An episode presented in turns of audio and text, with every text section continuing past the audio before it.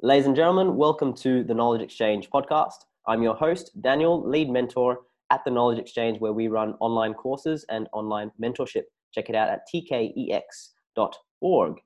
I'm joined today by Mr. Jared Powell, the shoulder physio, Instagram influencer. You may have seen his awesome memes. I'd like to call him one of the meme kings of social media. So, Jared, thank you so much for, for making the time out of your busy schedule. Thank you for having me, Daniel. Pleasure to be here. Jared, what's so the the story? The question I ask everyone is, what's what's your story? My story is pretty typical, I would say. I uh, I have always been interested in sport and science, and so that propelled me down a pretty obvious career path of trying to combine the two, which there's not too many options for. So was either going to be exercise physiology, medicine, or physiotherapy. Uh, chose physiotherapy. I don't know why. I mean, I could have, in, in parallel universes, I may have ended down another path, but uh, but here I am. And so, yeah, physio. It's probably ten years ago now. I qualified as a physio and just worked for a bit uh, in a private practice, and then I went overseas for a couple of reasons, I went and worked in London. I was fairly disillusioned with physio practice at the time. That was seven or eight years ago. Um, so I got the uh, proverbial shits and went overseas and travelled and met some interesting people over in London, such as Jeremy Lewis, who has turned out to be um, my great mentor and PhD supervisor. And yeah, kind of changed the way I approach uh, physiotherapy. And then came back after a couple of years, started my PhD, started doing a bit of lecturing, started some online stuff, and, and here we are. So um, my story is is just a, a, hopefully a typical evolution of a of a sort of allied health professional or any professional where you graduate, you think you know know everything, you realise you don't, and then you start reading to fill in the gaps, as it were. So that's my professional story over the last ten years. Awesome. Uh, love that you seeked out different, so a different environment, different sources of information. You still kept upskilling and, and had a mentor along the way. So it shows the value of, of just changing maybe your context into um, and having that support network now to, to keep your, your mm. growth going and find different areas of interest, right? Totally, mate. Like it's, uh, to be honest, like if you are struggling with motivation or you're struggling with the industry, you you can't just sit around and whinging and complaining. You've got to get off your backside and do something about it and change your practice or try and change the culture of the profession that you're in. So I have no time for people who sit around and complain. You've got to change the course of your destiny, as it were. Love it. Words of wisdom. We've got um I've got a few questions. So I've been following you for for a while. I'm sure our listeners have as well. There was a post that you made which was really interesting and it's really great to hear your insights on your own experience of dealing with an injury. So you, you had a, a pec tear a little while ago. Could you tell us the, mm. the story and how, how was your experience with all the knowledge that you have with the rehab and recovery? Very interesting experience. So it's my first major shoulder injury. I'll, I'll call the pec as part of the shoulder complex. Uh, I've had little rotator cuff uh, flare-ups every now and then, but this was a significant injury. The story goes, I every Christmas, me and my friends go out and play a game of cricket, and we're all aging. I'm 33 now, and I'm not as malleable as I once was, and I'm probably not as fit as I once was as well, carrying a little bit of extra weight these days. Um, so went out, played a bit of cricket. I, I'm the opening bowler, opening fast bowler, and I had literally not rolled my arm over in any manner uh, of a similarity to cricket fast bowling in the 12 months before. I'd had I'd been for a one hour surf just before that as well. I'd had a couple of beers, I must admit, uh, mid strength beers, 4x gold up here in Queensland. And I was feeling great. And two two deliver I got and I, I must say this, I got I got a wicket with my first delivery. I bowled some guy middle stump and I was feeling very good about myself. Confidence was high. And two deliveries later, I felt felt a little twinge in my shoulder. to be honest, the locality it didn't feel like a pec. It just felt like some tightness. So from from like a from from this perspective of where did the pain feel like it was coming from, it was vague and non-specific. And then the next delivery, something just felt really off. And I think that was the fourth or the fifth, and my last one was total crap. And then I went into the outfield and just started rolling my arm over a little bit, trying to stretch out my pec because that's that's what you want to do, right? That's this dualist notion of it feels something feels off. I need to stretch it and, and figure it out. Um, but that didn't seem to help. The second over was complete garbage. I could barely finish it. And I, then for the rest of the innings, I couldn't bowl and I couldn't throw the ball from the outfield, and I was uh, I was com- almost an invalid and not participating at all. And that was that was pretty tough. So so that's and then as it evolved, I got home. There was significant bruising the morning after, and then 48, 72 hours. There was a huge bruise down my proximal bicep, which went all the way down to my elbow after a week. Nothing on the pec or something. It was quite uh, faint around the pec uh, itself, so that was that was interesting. But the pain was was quite severe around here. It hurt to adduct and flex my arm. So all the telltale signs were there. Yeah, and it kind of evolved over a period of, of a week or so. And my suspicion was that it was a pretty high grade two or close to a grade three um, tear. So you look at the literature, and that suggests that you've got to go and get it MRI scanned and surgically repaired. There's no ifs and buts about it. But I decided to just just uh, try conservative management first if I was going to um, practice what I preach, which is what I did, and it, it, certainly got better. But it was it was hard. It hurt. I was functionally limited. I you know it hurt to sleep at night. I couldn't do the the activities that are meaningful and enjoyable to me. So it kind of interfered with my identity and my emotional state as well. But I also could do things, you know. So I got back into doing weight training after two or three days, and I could do some gentle pushing movements not without pain, but not significant pain. And I was happy with the trajectory that I was on, so I decided not to escalate my care at all. And here I am three months later now, and 99%. There is a little defect still in my pec, but I feel like that is getting better. But it's not painful, and I can do push-ups and I can do every activity that I want to do. So I'm happy. Amazing. Three months conservative. You beat yeah, the, um, yeah, the three months, three months conservative. Yeah. Awesome. I feel I feel like it's if I was to throw a ball, uh, I haven't tried that. Maybe that would be difficult. Or if I was to do high velocity plyometric movements, that might be hard. But at, at this stage, when I'm 33 years old and I just want to do basic things, I, I don't feel like I need to pursue further intervention at this stage.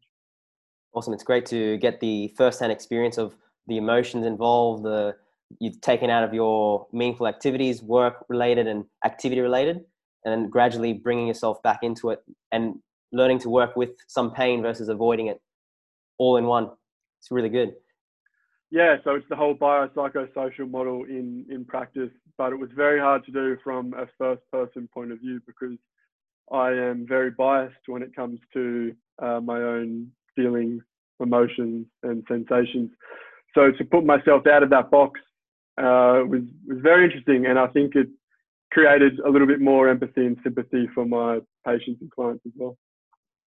And also it goes to show that if, if someone is looking to go back into a high velocity, high impact, uh, intense, elite um, functional status, if they're an elite athlete, then maybe there might be some room for some surgical intervention depending on how, but even then having that conservative management at the start seems to be the way to go for most, for the most part. Would, would you say anything?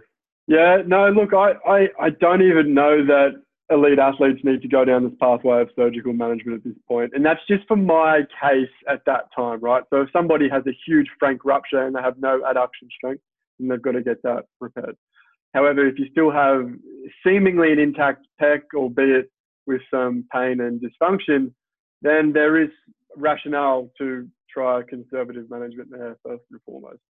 Um, but it's, it's the same thing as rotator cuff repair and ACL management, we've got this we've got this notion that it needs like biomechanics needs to be restored for people to function well. And if you've followed my work in any capacity around rotator cuff repairs, you'll know that that's just wrong. from an evidence perspective. And, I, and I'm going to apply that to most things unless there is a frank rupture or something's unstable or if there is an unreduced fracture or something like that. They're the only things that need surgical fixation immediately. Awesome. I think that answered most of the, the next question as to when that would warrant uh, surgical opinion. So having the instability, depending on their level of function, um, after a mm. period of perhaps conservative management for any atraumatic um, injuries. Would you add anything else to that mix of some of the considerations you would have? Um, yeah. So we speak if we're speaking generally about about the shoulder, the, the evidence probably still suggests that a full thickness rotator cuff tear sustained in a traumatic fashion where there is like proper weakness, meaning you can't hold your arm isometrically at 90 degrees and it drops down, called the drop arm sign. If that's present and the tear is moderate to large, three to five centimeters or more, and you are under 40, then that probably needs surgical intervention. If you're over 40 or significantly over 40, then we can have a conversation about what you need to do with your arm, so on and so forth. But but but a but a, but a traumatic full thickness rotator cuff tear in a young person probably does better with surgical intervention. The shoulder instability, as you just mentioned, and then an unreduced fracture. Gotcha. Really good to know. The other contentious issue, especially amongst the sports physio, sports rehab world, is are dislocations. So, especially if someone is returning to a high impact sport such as rugby, what would be the indications for, for you and for us to see if they warrant surgical opinion after a, a dislocation? Yeah, so if we're talking about an anterior dislocation, first time in a young male, for example, and that's usually the demographic that it affects, then the, there is evidence that suggests that early shoulder reconstruction or stabilization is better for redislocation rates than conservative management. But people with a, with a dislocation and get their shoulder stabilized, the classic stabilization procedure, still dislocate their shoulder, especially when they are in contact sport or they're in uncontrolled environments. So, so still up to 30% of those people redislocate their shoulder. So that's not an insignificant number. But that number is probably closer to 50% in people who don't get surgical intervention. So there might there is still that superiority. Having said that, is it worth taking a year out and getting surgery and doing all of this to rehab your shoulder and then it redislocates. We've got many examples of elite athletes who have this recurrent instability of their shoulder even after surgery, and then they've got to increase their management to a Latarjet procedure, and they get a Latarjet procedure, and they actually lose range of motion, so that can affect their performance as well. And, and that's if we're just talking about rugby. If we're talking about throwing athletes or overhead athletes, then we've got data that suggests that if you're a, if you're a throwing athlete or an overhead athlete, there's a one in three chance that you'll actually return to your previous level of function in terms of elite sport participation. If you're an amateur athlete, then and this is after and this is actually I'll just qualify that statement. That's after a rotator cuff repair. That's not after a shoulder dislocation procedure.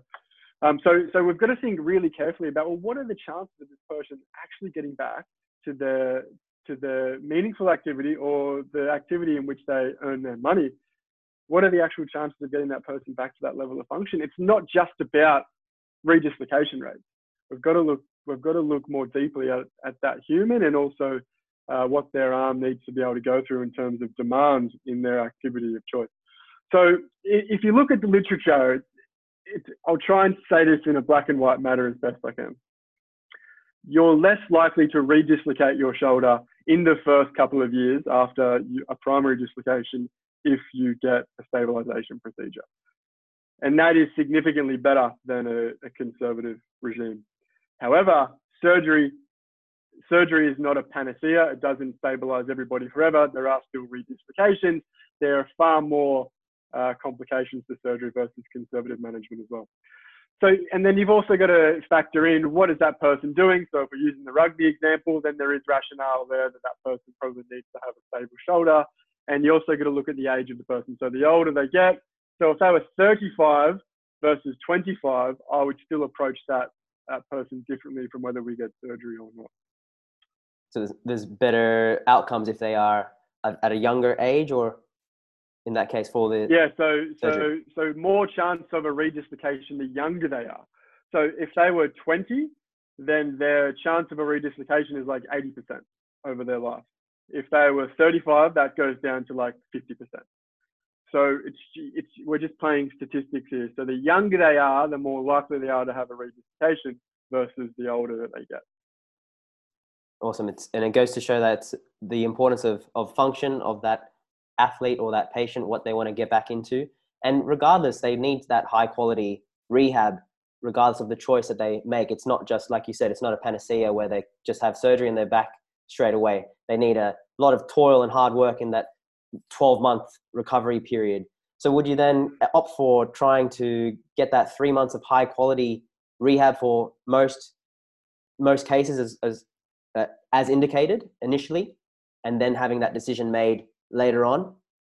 Yeah, for for amateur people, then always I try three months of conservative management, focusing on all the things you can focus on. I'm not going to get into it, but for for a professional athlete, it gets it gets difficult because there are other influences outside of the physio and the and the client or, or the exercise or whatever.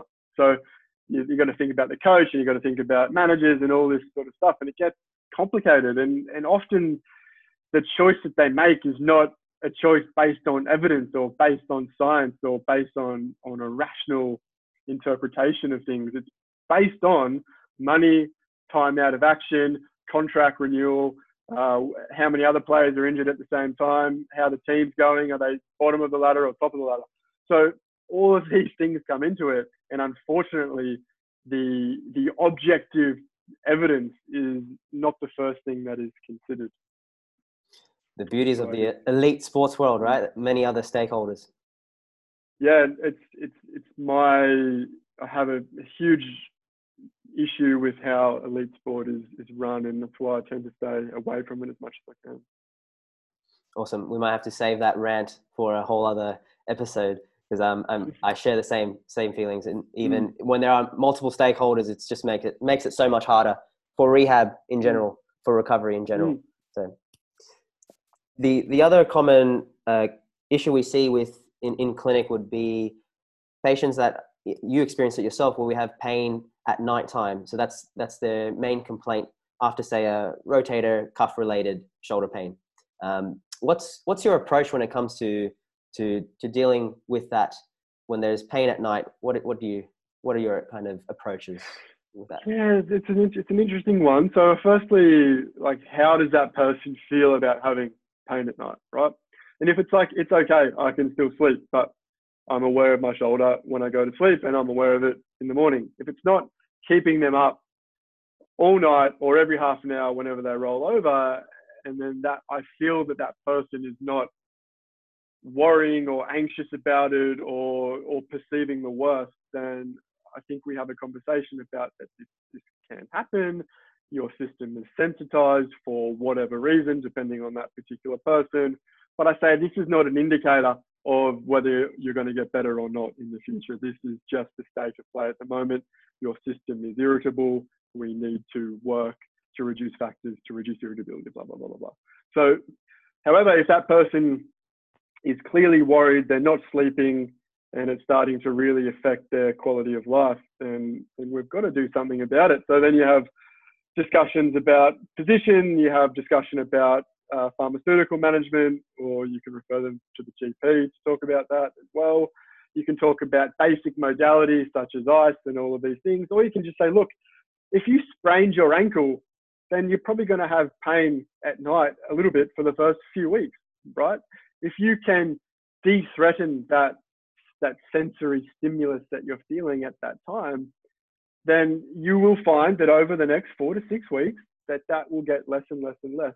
However, if you start to catastrophize, worry, develop fear, ruminate, do all these sorts of things, that will continue to sensitize your system and may adversely affect your outcome at 12 weeks down the path. So, so it's all about education and trying to get that person to reconceptualize, if they need to, why that pain is there at that time in the evening, and then you empathize and you validate. You say, I'm sure this is hugely problematic. Nobody wants to have pain when they're trying to sleep at night, and then there's this cascade of effects that happen physiologically if you're not sleeping well. And I totally understand that, but it's not a predictor of outcomes. So just because you have pain at, at, at night time right now, doesn't mean you're going to be any worse than somebody else who doesn't. Simple. You still have a great chance of getting better, depending on what they want to do, at 12 weeks or six months down the line. Awesome. Validating their experience and empathizing, and then giving them that hope that it will get better with time as you know Mother Nature progresses on, natural healing, and eventually with methods to desensitize the, the nervous system so that it just normalizes that experience. I love the, the analogy of the sprained ankle. It can be really related, relatable for a lot of people. Totally. Look, and I, this is something I'm trying to get better at. It's, it's understanding that human beings who aren't health practitioners are, are lay people. They don't understand the science behind pain or they don't understand the, the intricacies of inflammation or, or what have you. So, so they grasp or they are, they are attracted to, okay, this hurts when I do this. This worries me. If I can't sleep, there must be something sinister going on.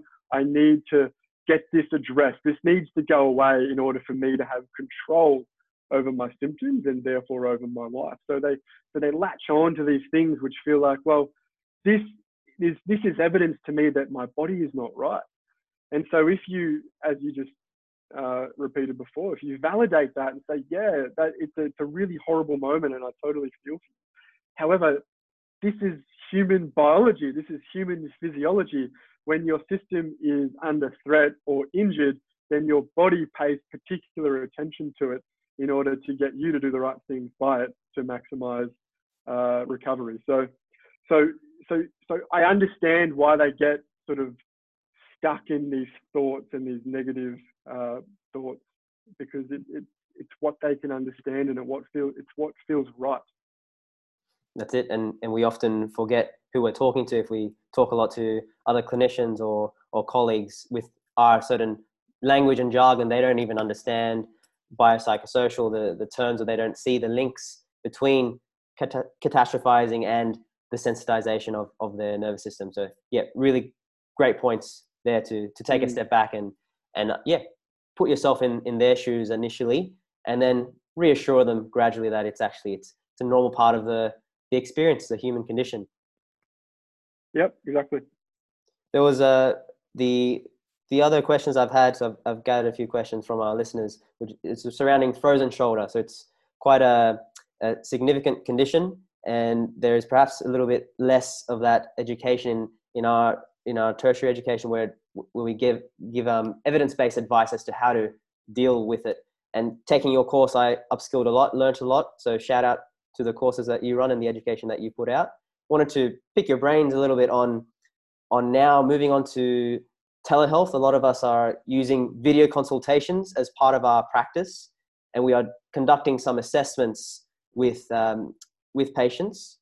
So, how would you assess for some active and passive ranges of motion? And if we suspect that someone has frozen shoulder, how would you go about initially with that assessment through a through a video call, through a video consultation?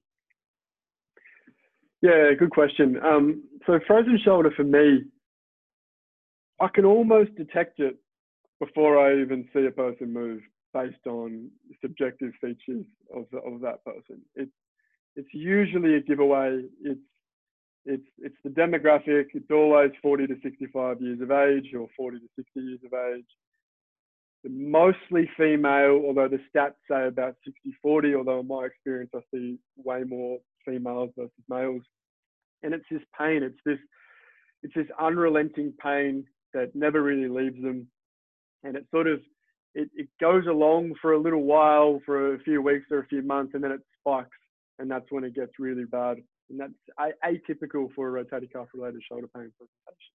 And there may also be comorbidities such as diabetes and uh, just general metabolic syndrome. We think now is, is the risk factor. So so if they, first of all, when I'm asking them questions about, you know, the classic subjective examination, if they're rattling these things off, then straight away I'm suspecting this. And then what I then do is the whole point of the physical examination is just to validate your, your subjective examination for me. And so in active range of motion, if you haven't got it in the first six weeks, the frozen shoulder presenting, so if you see someone after the first six weeks, they're going to have that classic restriction of usually abduction, external rotation, internal rotation, but even into flexion, you're going to see the shrug sign and you're going to see more of a scapular thoracic movement as opposed to a kind of humeral movement. And that's enough for me. Sometimes I'll get their partner or them to see if they can lift it any further versus what they can lift.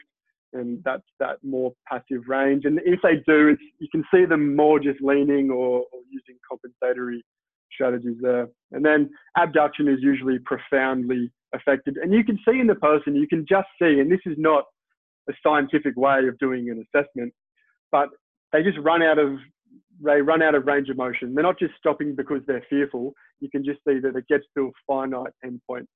And again, I will sometimes get their partner, which I've been which I've been known to do a couple of times before, see if they can push it any further, which which the person hates and the partner loves usually. And then the one that I that I usually need to see if, if I'm working clinically is lying on their back and doing a abduction external rotation movement. And you'll see profound differences in that range of motion versus the unaffected side. They'll almost have zero degrees of external rotation in that position. And again, I'll utilize the partner there as well. But this is only if I'm like hunting to try and get the diagnosis. I've ruled out rotator cuff related shoulder pain. I've ruled out uh, shoulder instability. I've ruled out pain referred into the shoulder from other structures. I've ruled out red flags. I've ruled out blah, blah, blah, blah, blah. Then really we're left with frozen shoulder or an unreduced dislocation, which if there was no trauma, that is unlikely to be the case. Or a fracture, again, no trauma, unlikely to be the case.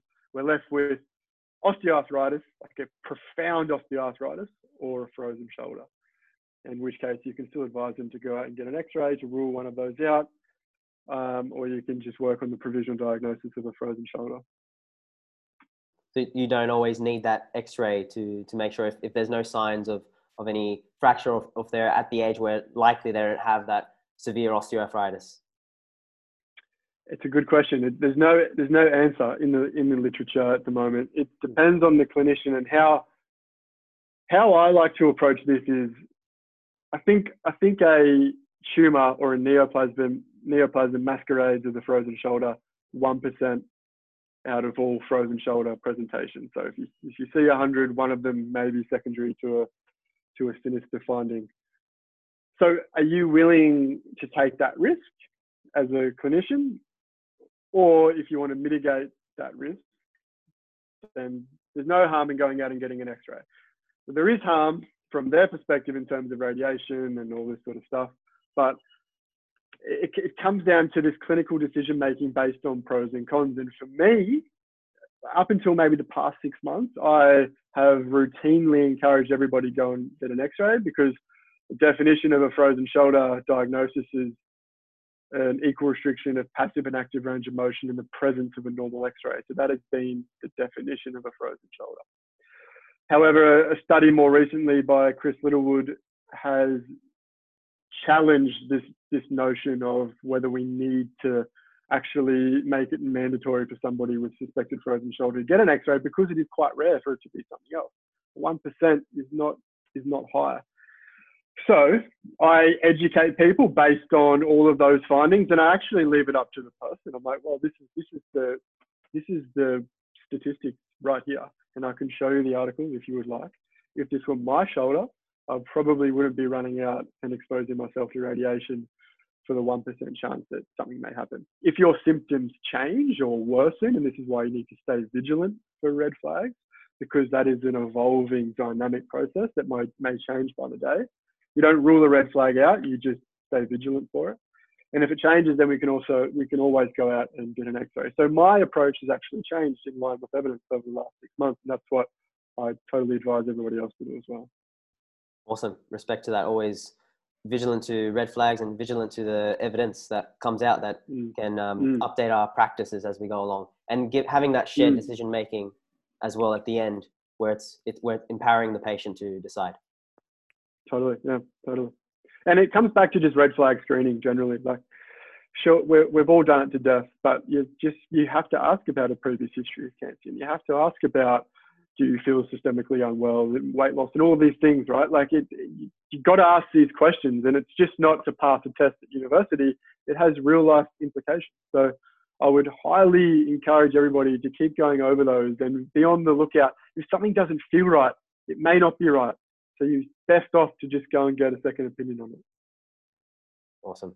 And there's the with frozen shoulder, the prognosis is quite um, a long one, and having that initial telling the person the, the prognosis and the news of that it's going to be quite a long time might be a bit confronting and not really the best news to hear for someone how would you approach the delivery, the education alongside the the suspected recovery rates and how long the rehab will take? Yeah, the, much the same way you would approach somebody being diagnosed with another chronic condition. I feel so. Somebody who's recently t- uh, diagnosed with type two diabetes or or even hypertension or something like that. You, I take a long time to explain the condition, so I run through it in a stepwise fashion, making sure they understand the pathophysiology, even the, the etiology, the classification, the evidence for management, all of these things, so they feel empowered to actually make a decision. And also, they feel, and it just comes back, and I'm going to repeat myself, but all I try and do with these people and anyone with a persistent pain presentation is to make them feel in control of their future and of their pain. That's it. And so, the more knowledge that they have around it, typically, is the, the better they feel equipped to actually confront their rehabilitation. So, so I, I look at the I look at the evidence and I show them the evidence and I say, okay, the the actual prognosis here may be years. If you if you sort of do things the right way, you re, you remain active, you look at your lifestyle factors, you exercise your shoulder within reason, you don't catastrophize and ruminate and develop depression and all these sorts of things, then then your recovery may be less than 12 months and you may notice quicker improvements than others. But if we look at it on average, if you look at a, a thousand frozen shoulders, then most of those people will take two years to achieve full recovery. It doesn't mean you as an individual will take two years to achieve recovery. There are things that will make your shoulder worse, probably doing nothing, uh, developing fear, this will make your shoulder recovery far worse. So if you can avoid those things, then we can engage in some sort of rehabilitation or exercise program. Then there is evidence that we can get on top of this condition after a year or two or three, but it's not going to be 10. Awesome. That's really great to reframe it as just another chronic persisting condition like type 2 diabetes where there might be some room for a multidisciplinary approach in that and they're thinking long term they're thinking lifestyle changes as well in that picture are there other uh, multidisciplinary um, personnel so allied health professionals who you would add in to that mix if there are some underlying cardiometabolic factors along with the frozen shoulder yeah, definitely. So diabetes educator for me is really important. If they've got a diabetic frozen shoulder, that's a different kettle of fish certainly PT, exercise physiology, um, and psychology, psychologists as well. I've referred a bunch of patients to. GPs are important here as well because they need to be communicating the same message as we are. And this is my biggest gripe with our medical colleagues is that we're often giving conflicting advice, which the patient gets confused or um, or even they start to doubt you because the hierarchy of medical management still suggests that GPs know more than us about musculoskeletal pain, which is interesting. So, so just trying to get everybody on the same page. Um, but you touched on specifically these metabolic conditions or these systemic factors, and it's, it's, it's super important that if somebody presents to you and they do have hypertension and they do have potentially metabolic syndrome or insulin resistance, then engaging in a health professional like an exercise physiologist or, or, or somebody along those lines for general exercise prescription to improve their general health paramount. and that and that has down the line consequences of you exercise more, you feel better psychologically. It may clean up your your homeostatic function within your body as well. You may sleep better. You may feel better about yourself from a self-esteem perspective. You may develop better self-efficacy because you you start to believe that you're getting better as a person, uh, and also and and also your shoulders starting to get better as well. So these down the line effects, and this is what I talk about in my courses, or more recently, I have in my online courses. What is what's the actual effect of exercise therapy? It's not just the physical or the, the mechanical improvement. It's the affective, so it's the behavioral, the cognitive, and the psychological. And then it's also the physiological, which I think is underappreciated. I think exercise actually promotes this homeostatic uh, optimization, which we don't really seem to look at. So, are we changing glutamate in the blood? Are we changing substance P? Are we changing C-reactive? All these things that we seem to just think, ah, that's that's physiology, that's medicine related. But the prescription of exercise actually changes those, those parameters positively. So that's that's something that I'm starting to get into, and it's actually where my PhD is, is going in as well. We're starting to look at Okay, so we know exercise works, but why does exercise work? Okay, not not everybody has to get strong to get out of pain or to improve function. The prescription of strengthening exercises helps, but actually, do people actually get stronger with the prescri- prescription of strengthening exercises in line with their improvements in pain?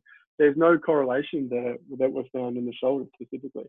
So there's something else going on underneath the hood, and I feel like it's this multi-dimensional um, uh, system that so we talk about pain being multidimensional, but frozen shoulder is multidimensional. Rotator cuff related shoulder pain is multidimensional. Knee pain is multidimensional. Everything is multidimensional. I don't know why we, we just go, oh, pain, persistent pain is complicated and it's multidimensional. But so is rotator cuff related shoulder pain. We know that metabolic syndrome leads to rotator cuff related shoulder pain. Genetics lead to rotator cuff pain. Uh, strength scapula, maybe we know that life, general lifestyle factors. I can keep going on and on and on. They are there are so many dimensions of uh, influences on rotator cuff related shoulder pain. It's not just strength, but because we know that strengthening exercises work really well, and we've got literature to support that, then we go, okay, you have a strength deficit.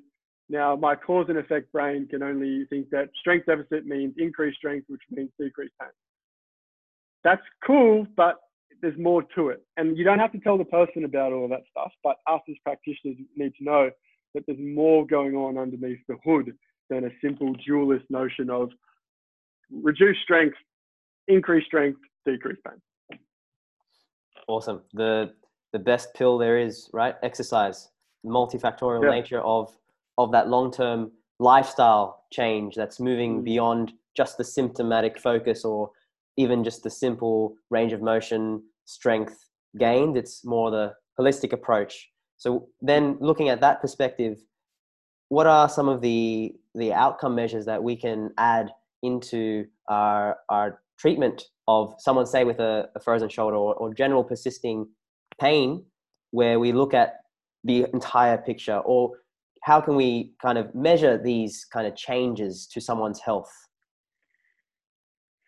good question so if we look at uh, specific patient reported outcome measures, they're good. They're honestly good because they do capture improvement and they capture those who aren't improving.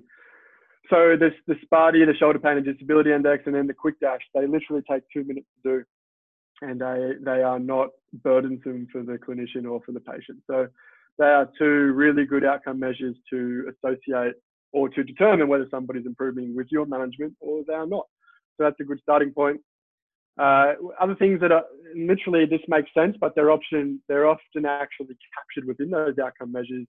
Is okay. What what do you want to get back to, right? So if you want to get back to this is just classic goal setting, and it's kind of boring because I feel like I speak about it a lot, but and you probably do as well. But if you have shoulder pain and you are 45 years old and you want to go out and play golf on the weekend, you can't. How do we get that person back into actually participating in golf? some way, and that is an outcome measure. So then you break that down. So, okay, can you putt on the green right now? Yes, I can. Okay, how about you start with putting? can you can we aim to start chipping five meters next week or next month? And then you collaborate and you come up with a bit of a plan in order to get them back to hitting a driver in six months' time. And then you can do the same for surfing, swimming, whatever you want to do. So, so this is a classic. Uh, you, you reverse engineer the activity that they want to participate in that defines them as a human being, and you reverse engineer a plan in order to get to that point. So so the, the self-reported outcome measures I do, but then I specifically make it a little bit more about them. Not about can you cut your dinner at night, but can you participate in these things that make you happy as a person? Because we know intentional activity actually is what defines happiness. And this is this is a great book that I read recently by Jonathan Haidt called The Happiness Hypothesis. And intentional activity, doing things you want to do because you want to do it based on some sort of intrinsic need or desire to, that's actually what makes us happy. Not doing the things that we have to do, or like going to work, for example, or you know, walking the dog in the afternoon because you, your dad says you have to. But things that you want to do for some intrinsic reason, that's what makes us happy. And if you feel happy because you're getting back into activity after an injury, that's going to reflect positively on your outcome. Awesome. Going into the multi-dimensional nature of exercise and looking at more than just the the physical going into the the functional breaking that down and then going into the emotional side of things because there will be mood changes as well there's there's literature out there on the effective changes that occur with exercise the mood boosting effects even for people with depression it's it's a it's been proven in clinical trials to show benefits so i think we yeah we can get stuck into the the nitty gritty of the strength gains and the function gains and forget the entire person in front of us that just enjoys exercise and what they want to do, mm. we can build a plan mm. to get them there. Don't forget that whether somebody gets better or not is determined by them. So I'll, I'll clarify that. So self-reported outcome measures, like you don't have to see a, a massive increase in strength or range of motion. You don't in order for somebody to think that they're getting better, if they think that they're getting better. Does that make sense? So they need evidence to see that they're getting better. And that is by doing activity that they could do before they develop pain. It's not by increases in range of motion or increases in strength on, on manual muscle testing or with a handheld dynamometer or deadlifting more. That makes us feel better because we can see that their capacity is increasing but that doesn't actually that that doesn't define for that person that they're getting better. It's far more tied up in actually their perception of whether they're getting better or not, and whether they're doing things that are meaningful to them is what defines recovery, not in lifting more weight, which is what we want to see, which is just a which is the, which is a side effect of them being more confident to do more awesome. We forget the power of the subjective, right? The subjective reported outcomes and that yeah. self reported outcomes. We, we also forget the whole person centered approach. Great stuff because mm. it's a paradigm shift to perhaps our, our way of thinking getting through university. So, complete paradigm mm. shift. I wanted to quickly touch on uh, the utility of injections for, for frozen shoulder because there is evidence related to its its efficacy, its its uh, effectiveness in the first few months. Wanted to touch on when you would determine someone's suitability for for an injection at the start of their their journey. So there's no algorithm, I'm afraid. It's just depending on how that person. So if someone is highly disabled or in a lot of pain, uh, then I'm more inclined to suggest an injection because it, it is powerful to prove to somebody with a frozen shoulder that their pain can be modified by an injection. You cannot modify frozen shoulder pain any other way. You cannot use symptom modification uh, interventions. You, you cannot use cognitive behavioral therapy in somebody with frozen shoulder because it's systemic. That's not going anywhere. There is a there's something going on in their system that prevents pain from from being modified. So, so a hydrodilatation or an intra-articular injection into the, the synovitis that, that's common in frozen shoulder can actually prove to somebody with frozen shoulder that their pain that we know about their pain, that it is a known entity. It's not this mystery because we've injected an agent into your shoulder, their pain diminishes, so there must be some relationship there. And it doesn't work for 100% of people, but it does work for 70% of people in, in my experience. So that just actually kickstarts more of a rehabilitation regime. And I'm not going to say it provides a window of opportunity, but it more just emphasizes the fact that pain can be adaptable here and there may be uh, scope for improvement in that individual. And it certainly doesn't negate the need to do rehabilitation. It just proves a point that they may not be stuck with this pain forever because this timeline, perceived timeline of pain, is a really big predictor of outcomes. So if somebody says to you, "Oh, this is never going to get better," then that is a that is a very negative predictor of whether they're going to get better or not.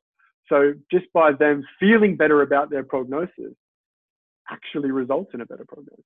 It's this that you can think your own, uh, you can think things into existence, and that's really important with that frozen shoulder as well. So, so if somebody is highly disabled, they think that their pain's never going to go anywhere. They've had it for ages. Their mum had it as well, and they had it for five years, and they never got better.